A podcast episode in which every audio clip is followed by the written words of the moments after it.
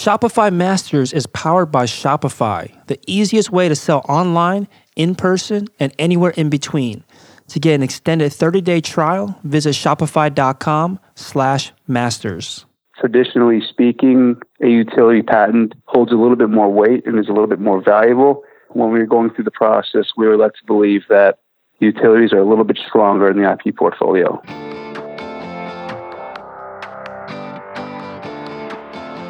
Hey, my name is Felix. I'm the host of Shopify Masters. Each week, we learn the keys to success from e commerce experts and entrepreneurs like you. In this episode, you'll learn how to work with a patent attorney, the difference between a design and utility patent, and how to build trust with your first retailer client. Today I'm joined by Jonathan Kindness from the Aqua Vault. The Aqua Vault is a portable outdoor travel safe where you can lock up your valuables and go for a worry-free swim. And we started in 2011 and based out of Miami Beach, Florida. Welcome, Jonathan. Thank you for having me. Yeah, so the you know the quick intro I gave it certainly resonates with me. I think with a lot of listeners, this problem that that we have. Talk to us a little bit more about. Talk to us about how this product works. And so I'll give you a little background, kind of how we started. Obviously, there was always that concern. You went to the beach or the pool that you really don't know where to put your valuables. Um, most people stick it in their shoes, tuck it under their chair, cover it with a towel, go for the swim, always somewhat concerned that their stuff is going to be missing. More than likely, you'll come back and everything is there, but on that off chance that that one day you come back and everything is gone, needless to say, it ruins your entire day, week, weekend, whatever it is. It's never a fun scenario. And so, a couple of years back, uh, a couple of friends and myself decided to stay at one of the resorts in South Beach, and we did exactly that. We put our stuff in our shoes, tucked them under the lounge chairs, went for a swim, constantly looking back over our shoulder at our chairs, thinking that you know if we look every minute, every two minutes, there's no chance that somebody's going to come by and steal our stuff. Um, fast forward, you know, five, ten minutes, we come back, everything is gone. So instantly the idea came upon us that there needs to be something where you can lock up your valuables, go for a swim, not have to worry and constantly look over your shoulder, not have to have somebody from the group to stay back and watch everything. Like that is a problem that needs to be solved. And right then and there is kind of where we decided, all right, let's invent something. Mm. And did you have a background in inventing products, starting companies? What, what was your experience level at that point? I had zero background in inventing anything. Um, my background is finance, worked in Wall Street. I was a financial advisor at Merrill Lynch. My partners had zero uh, background in uh, inventions and startups as well. And we all kind of just put the idea together and said, you know what? We've had ideas our entire life. We never really executed on them this was the perfect opportunity for us to take that chance and kind of see where it goes. Mm, yeah, I think a lot of folks listening, a lot of entrepreneurs, of course, were at that point, at some point where they hadn't invented anything, haven't started a business before, but have an idea and had that moment where they're like, you know what, we've had ideas, we've always thought about ideas, but never executed on them. Let's go ahead with this one and push it all the way through. So when you had that that kind of um, epiphany that let's push this through. What what did you recognize as the first steps towards turning this idea into a reality? Um, well, we realized we had to do somewhat of a patent search. So, you know, we started to do the patent search on our own. We found nothing out there. Then we decided to take the next step and hire a patent attorney and have them do a more thorough search. Um, they came back and said, listen, you guys are onto something. I think you have a strong case. I think you come out with something that doesn't exist. And as soon as we got the validation from the professional, we said, all right, this is the time that we have to execute because even though it hasn't happened until this point, someone eventually will come out with this idea and capitalize. Um, so we made a very quick decision to move forward. Um, we had a lot riding on this decision because we all had promising careers that we knew ultimately we would have to leave if this worked out. So we decided, you know what? Let's just move forward. Mm. Now, what what goes into a patent search? If someone out there also has an idea and they have a feeling that someone else might have come up with it because it's such an obvious idea to create, how do you begin searching around to see if there is someone already uh, holding a patent for your idea? So the approach that we took was going into Google. They have their own patent search um, as part of the overall search engine. And once we narrowed down to um, somewhat, well, we had a broad search, okay? And we knew that we were not professionals in this. So we figured, listen, if we can't find a patent out there, that doesn't mean it doesn't exist. That just means that we couldn't find it. And by us not finding anything, it gave us somewhat of a more confident position.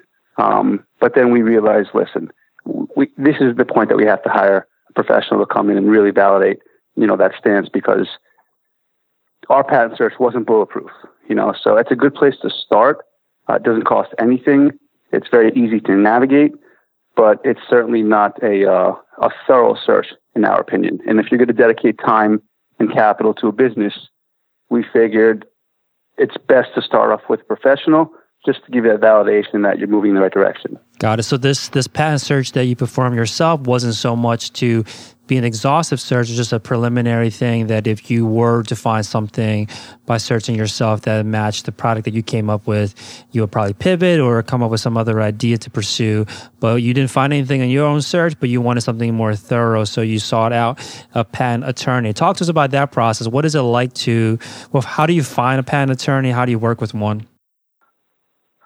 Well, we started researching online. We started speaking to people we knew to get a referral because um, we know that you can't trust everything you read online. Mm-hmm. So we felt a little more comfortable with talking to people that we knew to see if anybody came highly recommended. Um, and that's actually what wound up happening.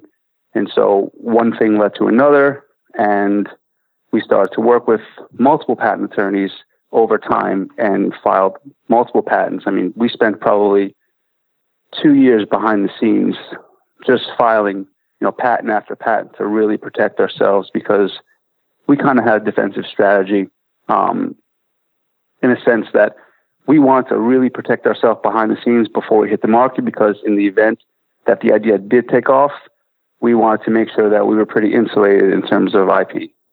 Mm. So it, it, sounds like a very expensive process. Then you know, two years working with attorneys, two years working on on filing and, and, creating a patent for your product for your idea. Can you share a little bit about how much budget someone should set aside if they are to go ahead and hire a patent attorney to do this research to discover if there is a patent out there, and then eventually also to file a patent for you? Um, that's a difficult question because different patent attorneys charge different amounts. I mean, you can go from the low range all the way up to, you know, much, much more exponentially greater.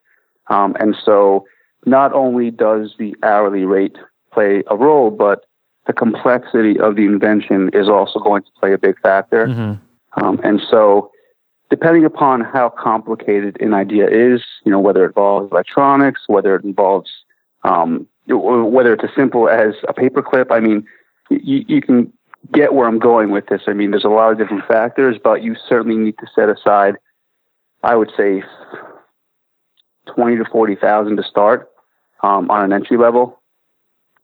Mm, yeah, that, that certainly is could be out of the budget for, for for many entrepreneurs that are starting out for the first time. And it talks us about the usefulness of this patent. Have you had to, you know, getting specifics, but have you have you had to rely on the patent at any point since you've gotten it? We have not had to rely upon it. Um, it's certainly there in case we need to, and we have several there in case we need to. But as of yet, we have not had to um, basically bring it forth.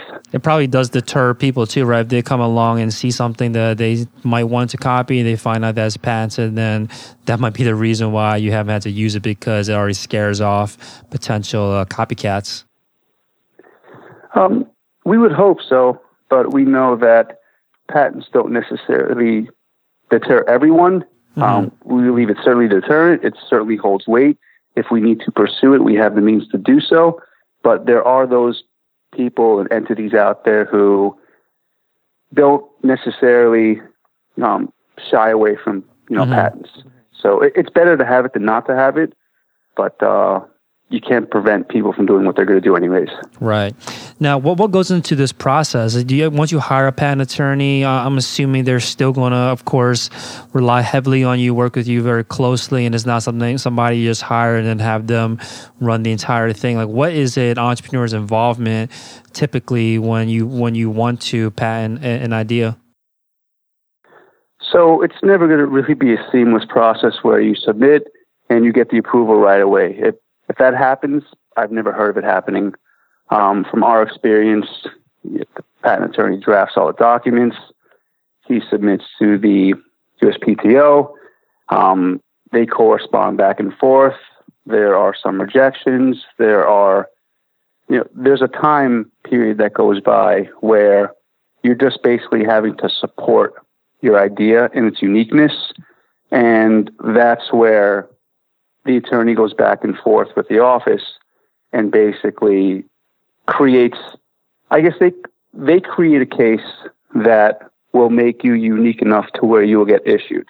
Um, if the patent office sees right through it and says, "Listen, this is not unique," they're going to come back and say, "These are all the reasons why you are not different enough to get a patent." And then it's up to the patent attorney to come back and get around um, all of the all examples. Yeah, does if the office patent office comes back to you and says that this is not a different enough idea, different enough product for you to be awarded uh, uh, rewarded a patent, does that mean that the patent attorney needs to go back and reword or redescribe the products or the utility of the product, or does it actually mean that it has to go back to you guys and you have to change the product so that it can, uh, I guess, deserve a patent? Changes have to be made one way or the other. And so the attorney is most likely to come back and say, listen, this is the problem with the way we submitted it. Either we have to make certain changes to increase our chances, um, or the likelihood of them accepting is not really there. So at that point in time, you have to kind of navigate around and figure out what changes you can live with and what changes you really don't want to um, reposition. Mm. And can you share what what is unique about your product that ultimately uh, won you the the patent claim? So one of the patents is the way that it um, closes on certain fixtures. We have design patents which support how the product actually looks. Um, and so we went for both utilities and design patents. Got it. Now, the can you explain the difference? Uh, I guess maybe at a high level between the two types of patents and which one might make sense for, you know, which types of products. So it's as simple as a utility patent is the way the product actually functions, and a design patent is how the product looks. Um, traditionally speaking, a utility patent holds a little bit more weight and is a little bit more valuable when we were going through the process, we were led to believe that utilities are a little bit stronger in the IP portfolio. Mm, makes sense. Now, when you were going through this process of getting this patent, were you at the same time manufacturing the product? What was happening during, I guess, in 2011 is when you started working on the product and began the patent process. What was going on during that time while you're waiting for for the for the patents? I'm assuming you didn't want to go public at all with this yet until you had something defensible. Correct. And so in the initial stages, we were just getting a feel for the market um, by showing friends and family, showing people that are somewhat close to us, because at that point we really didn't trust anybody. So we wanted to keep it close to the chest, and we wanted to get validation from the market that basically tells us, listen, this is a good idea. It's not just you guys that like your unique invention. Um, we wanted to make sure that it will resonate with people and it's something that they can use, they can buy, and they can themselves continuing to buy down the road. As soon as we got that validation, we decided to take it a little bit further um, and bring it to a trade show. And we figured as soon as we left that trade show, it was either going to be really good or really bad. And luckily for us, we felt confident when we left that trade show that people really loved the idea. So at that point in time, we said we're on to something and let's just really go into sixth gear. Mm, so while you were waiting for the patent to be issued and you were just you know testing this out with friends and family, were you prototyping or or manufacturing these at a small run yourselves? How did you make sure that word didn't spread when you need it? Because the, the the product looks like it needs to be obviously made by professionals. You can't just be done by hand. So what were you doing to create uh, prototypes, I guess, of the product while trying to keep it a secret? So we sourced an engineer. Um, he started to make prototypes for us. We went through about six different prototypes before we decided upon one that we actually liked. Um, but we made a decision initially that we are not going to go into mass production until we all feel confident that this idea really has legs and gives us enough confidence to really take it to the next level. Because once you start going into manufacturing, creating the mold, now you're incurring exponentially greater costs. Um, and that in itself will take the business to the next level. Mm. So that that confidence came from the success at your your first trade show. Talk to a little bit more about that. Which trade show did you end up going to, and what was your actual experience like uh, at the show? This was the INPEX trade show. I believe it was in Philly, um, and this was an inventors trade show where we just took the idea and said, "What you know, our intention was to." meet manufacturers there, engineers, um, patent attorneys. We wanted to meet everybody in the same under the same roof, and we just wanted them to give us their opinion on the idea. We wanted to see if people were going to laugh at the idea. We wanted to see if people were going to come over and say, "We want to work with you." We wanted to see if people were going to line up and want to work with us. We wanted to gauge of product, um, and that was really our first benchmark for how we think we, you know, what type of business we thought we had. Mm, okay, so did you, were you attempting to just sell any units at that time? Like, where did you have any, I guess, metrics that you were trying to hit from the trade show, or were you just trying to get a feel for how the market received it? Yeah, we went there with a prototype. Wasn't even a finished prototype. Um, we basically wanted to gauge people's interest and acceptance for the product and based upon their level of conviction was going to determine i guess how much effort we put into this idea because we know that family and friends can give us you know one level of i guess interpretation of the product mm-hmm. but once you get into a completely different environment with complete strangers who are professionals who are looking basically just to make money that's all i care about There's, they're black and white they have no emotion to us. And so we relied upon that experience to really determine whether or not, you know, we thought we had a product that would sell. Mm, yeah, super honest because again they have no affiliation with you, and they will essentially vote with their dollars um, when it comes to your product. Uh, were, were, there was there any? It sounded like a very positive experience overall. Was there any kind of constructive criticism or feedback that you got from that trade show that you just, that you as a group decided to take and implement? Nothing in particular. I mean, maybe a couple people said, "You guys have something here. We can tweak it a little bit." And make it a little bit more appealing or aesthetically pleasing. But overall, the concept was there, and that's the validation we were looking for. We knew hmm. that there was a slim chance we were going to come up with a perfect prototype to bring there. We knew that we were going to go through a series of different prototypes. And even though we hit our fifth or sixth one and brought that to the trade show, we figured that's not going to be our final product. But let's learn from everyone around us and take a couple feathers out of everyone's caps and figure, all right, what can we gather from this trade show and how can we parlay that into perfecting this idea?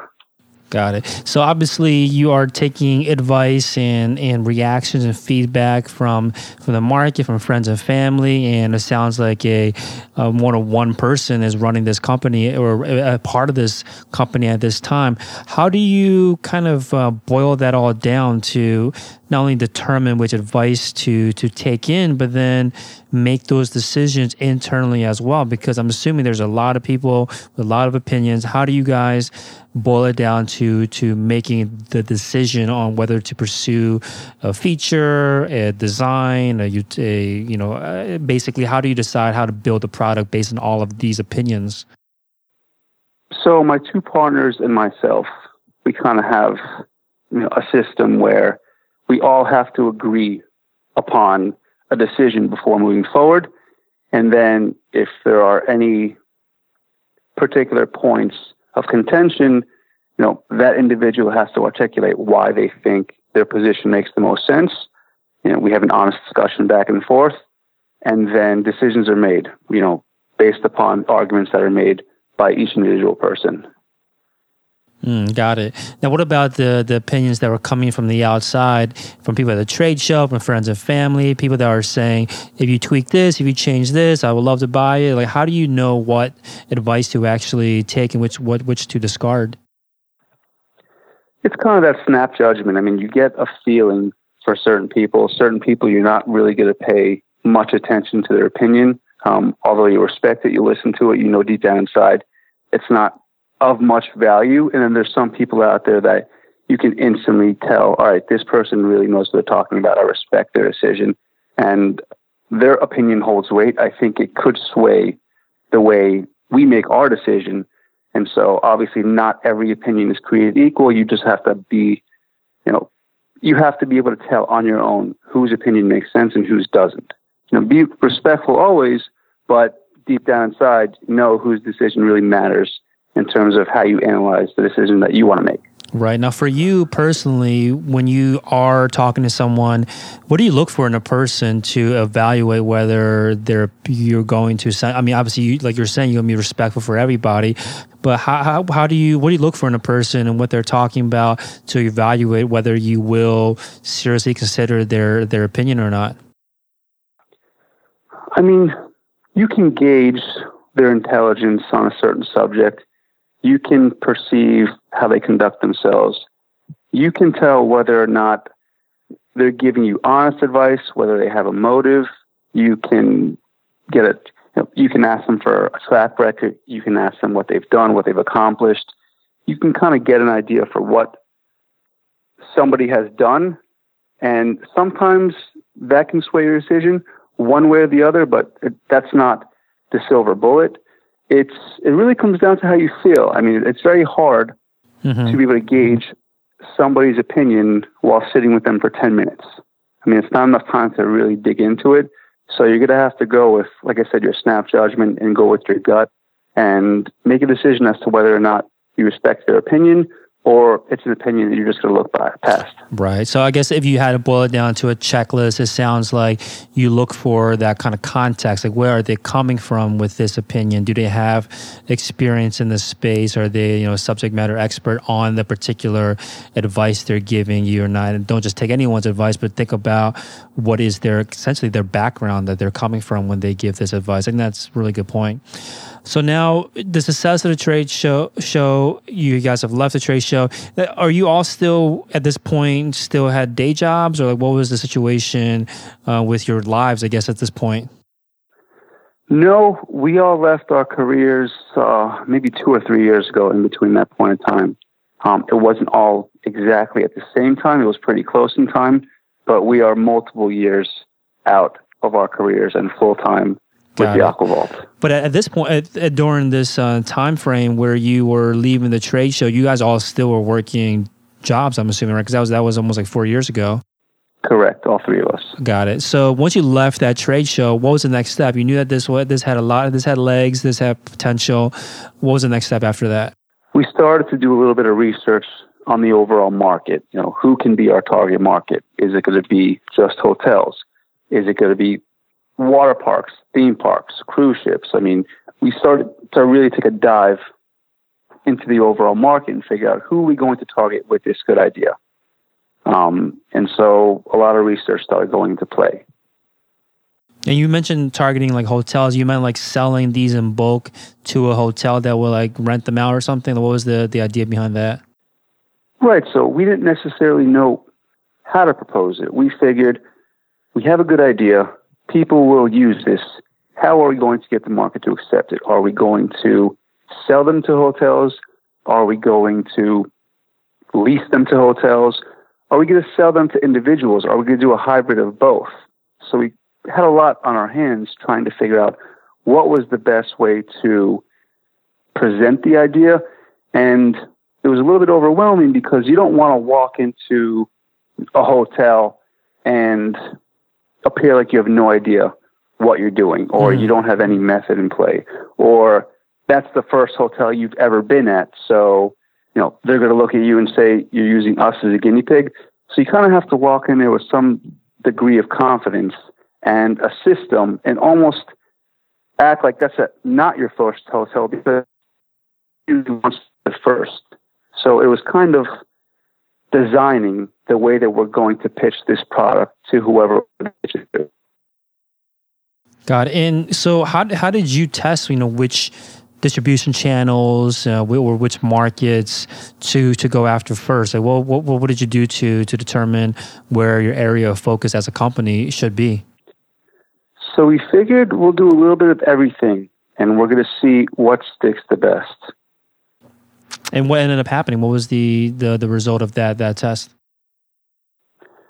So we wound up going to one of the hotels in South Beach and arranged for a weekend where we set up the vaults at one of the beach huts and we just wanted to take, you know, the guest temperature on how they would interact with the product.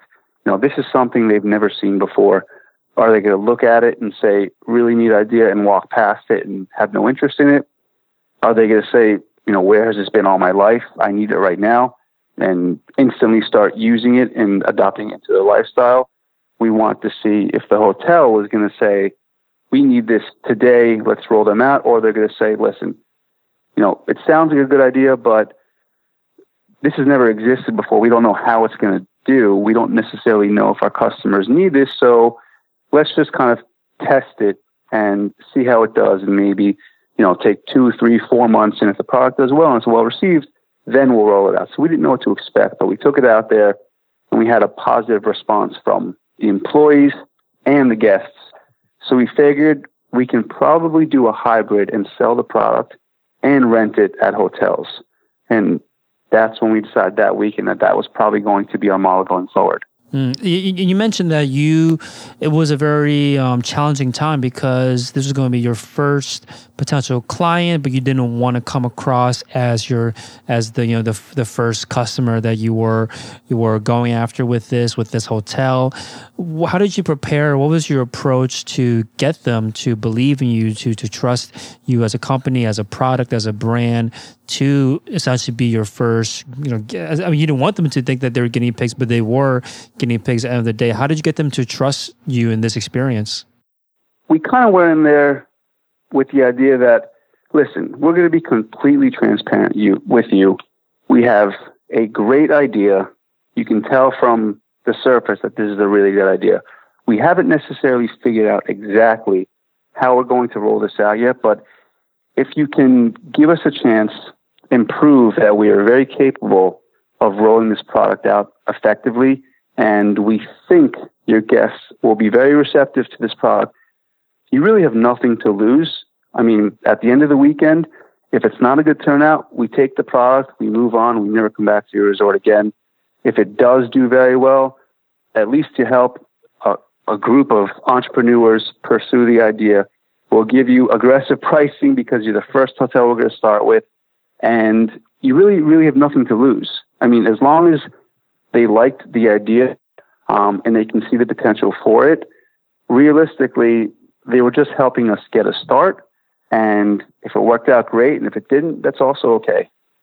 Mm, got it. So now you had this success at this hotel, and one thing we haven't mentioned on this podcast yet was that you guys went on Shark Tank and ended up a successful appearance on Shark Tank. Tell us about this. When did this happen? Was this before or after the hotel uh, experiments? Um, what was the timeline here? The hotel experience was prior to Shark Tank. Um, we went on to Shark Tank maybe six months later. Um, and that experience completely magnified our brand because it made a lot more people aware of what we had to offer that never knew about us beforehand. It's just completely sped up that curve for us. Mm, so let's talk about the experience first. I definitely want to talk about the results of being on TV, on national television. You went in there uh, seeking a deal, ended up uh, getting a deal, at least on air, and we'll talk about this a little bit more, but getting a deal with Daymond for $75,000 in exchange for 25% of the company. And I know that with Shark Tank, you know, things may change after a fact. What was the result at the end? Were you able to ultimately secure a deal with Daymond? So we did secure a deal with Daymond. He works very closely with us, closer now than ever before. Um, the deal that you saw was the deal in the show. It got slightly renegotiated.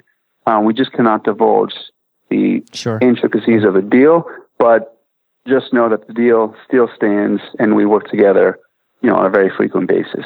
Yeah. So, what is it like working with him? You you said that he works with you very closely. Obviously, a super busy man. Like, how does he work with you? To how does he? I guess how does he work with you? And I'm assuming in a limited time that he gets uh, with you. He's great. I mean, I can't say anything negative about him. He's got a very positive relationship with us. He's extremely open with us. You know, he never not answers a call, not answers a text. He's super responsive and he's very open to communication. So it's not like he delegates. I mean, he is close with us himself. So we're truly appreciative of that. Mm. Now, when you work with him, do you approach him with particular, let's say that you guys are in your day to day, and when does it come to mind? Okay, let's ask Daymond for advice. what kind of advice do you typically go to him uh, for for help with? If we have a complicated deal, um, if we think that there's more negotiation on the table that we may not be taking advantage of because you know a certain establishment that we're talking with um, is much much bigger than us, so we feel like our leverage is really not there. We'll ask him if we can negotiate a little bit further. If he thinks that whoever we're talking to is a hard stopper, they're not going to budge at all because obviously he has more experience than us dealing with a lot of these larger corporations. Um, so we basically pick his brain off of the experience and the success that he's seen himself. Mm-hmm. So that's something that we wouldn't necessarily have access to. Right. So his experience is obviously invaluable, and not many people have been able to have that kind of experience and that background that he has. Um, what, what, about what, what is the what, what have you found as the most valuable business advice that he's given your team? I couldn't pin it down to an exact quote or an exact you know comment, but overall, his advice has been on point. Everything he tells us makes sense, whether we realize it at the moment or it takes a little bit of time um, usually what he tells us is the best option. Mm, okay. Is there anything that maybe not specific quote or anything, but just based on working with him, if you were to, uh, you know, I guess give your own advice based on things that you learned from him, like what would it be? Like what kind of area would you say that you would tell people to focus on?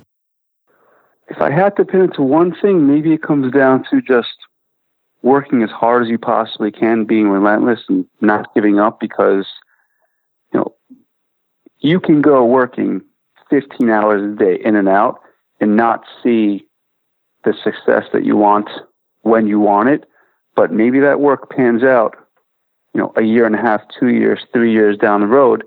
And if you didn't have the patience to endure all the ups and downs throughout that cycle, you may not necessarily be around to see the fruits of your labor um, if you don't wait long enough. So it's it's not going to be a smooth ride. Mm-hmm. There's going to be big ups, big downs, and sometimes these ups and downs are day by day. You can be on top of the world one day, next day you're you're thinking, what's going on? How is this happening? And so stability really isn't there when you're first starting out, but you just have to kind of put your blinders on and realize you're embarking on a journey. It's going to be a ride. Just be patient and work as hard as you possibly can because mm. somebody behind you is always trying to work a little bit harder than you to basically catch up and pass you. Right. So work as hard as you can, but then have the patience to to see the results and don't expect payoff right away.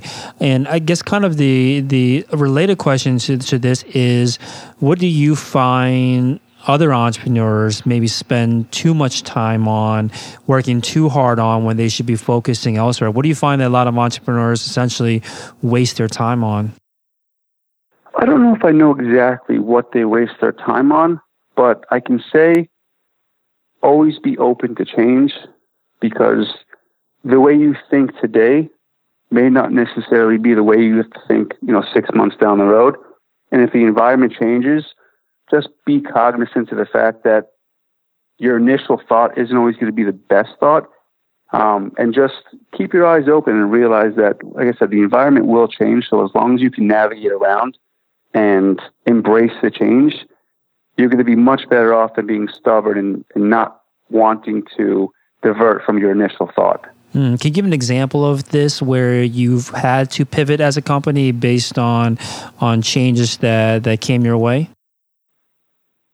A specific example we had to change. Well, it, I would say one of our prototypes, maybe is our third or fourth prototype, we had a completely different design. And we took the advice from somebody saying, maybe you should make it a little bit different. And although we didn't necessarily want to change design because we put so much time and effort in, in many different drawings to get to a design that we all kind of liked, somebody brought a different angle to us and we said, you know what? The argument makes sense you know what, let's just move forward with that because realistically, although we committed so much time to a certain design, you know, they articulated why they thought the different design would make sense. And it was something that we all didn't see initially. And so we made that decision to move in a completely different direction from what we all thought was going to be the finished product.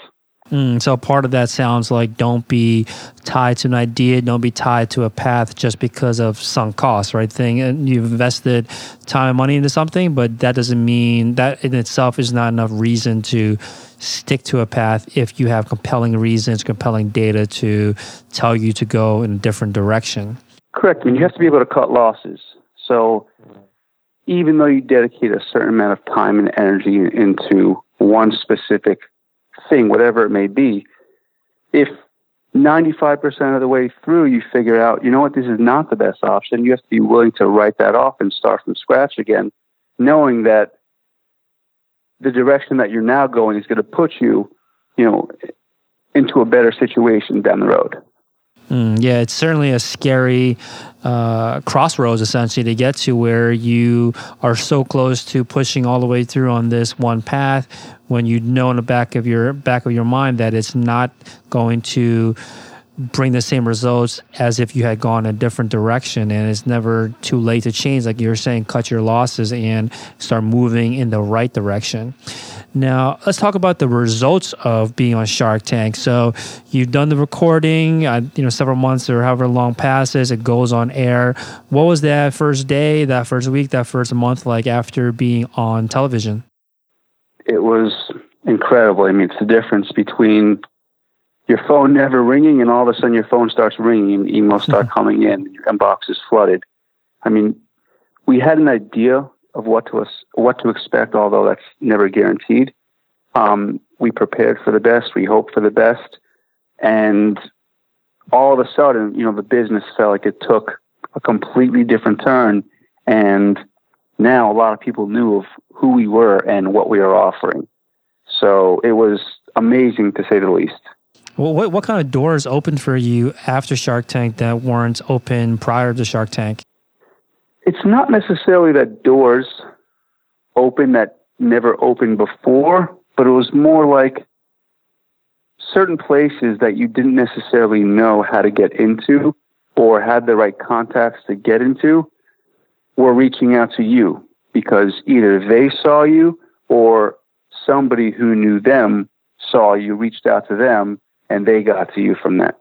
Mm, so this entire time prior to Shark Tank, you're kind of in like a push mode, keep on pushing, pushing, pushing, and then being on Shark Tank is like magnetic. Now you're pulling all of these uh, opportunities towards you rather than chasing them down like you were before because of all the exposure. Right. I mean, we were before Shark Tank and even after Shark Tank, we still did it just because, you know, we maintained a certain work ethic that we really did never navigate, you know, elsewhere from.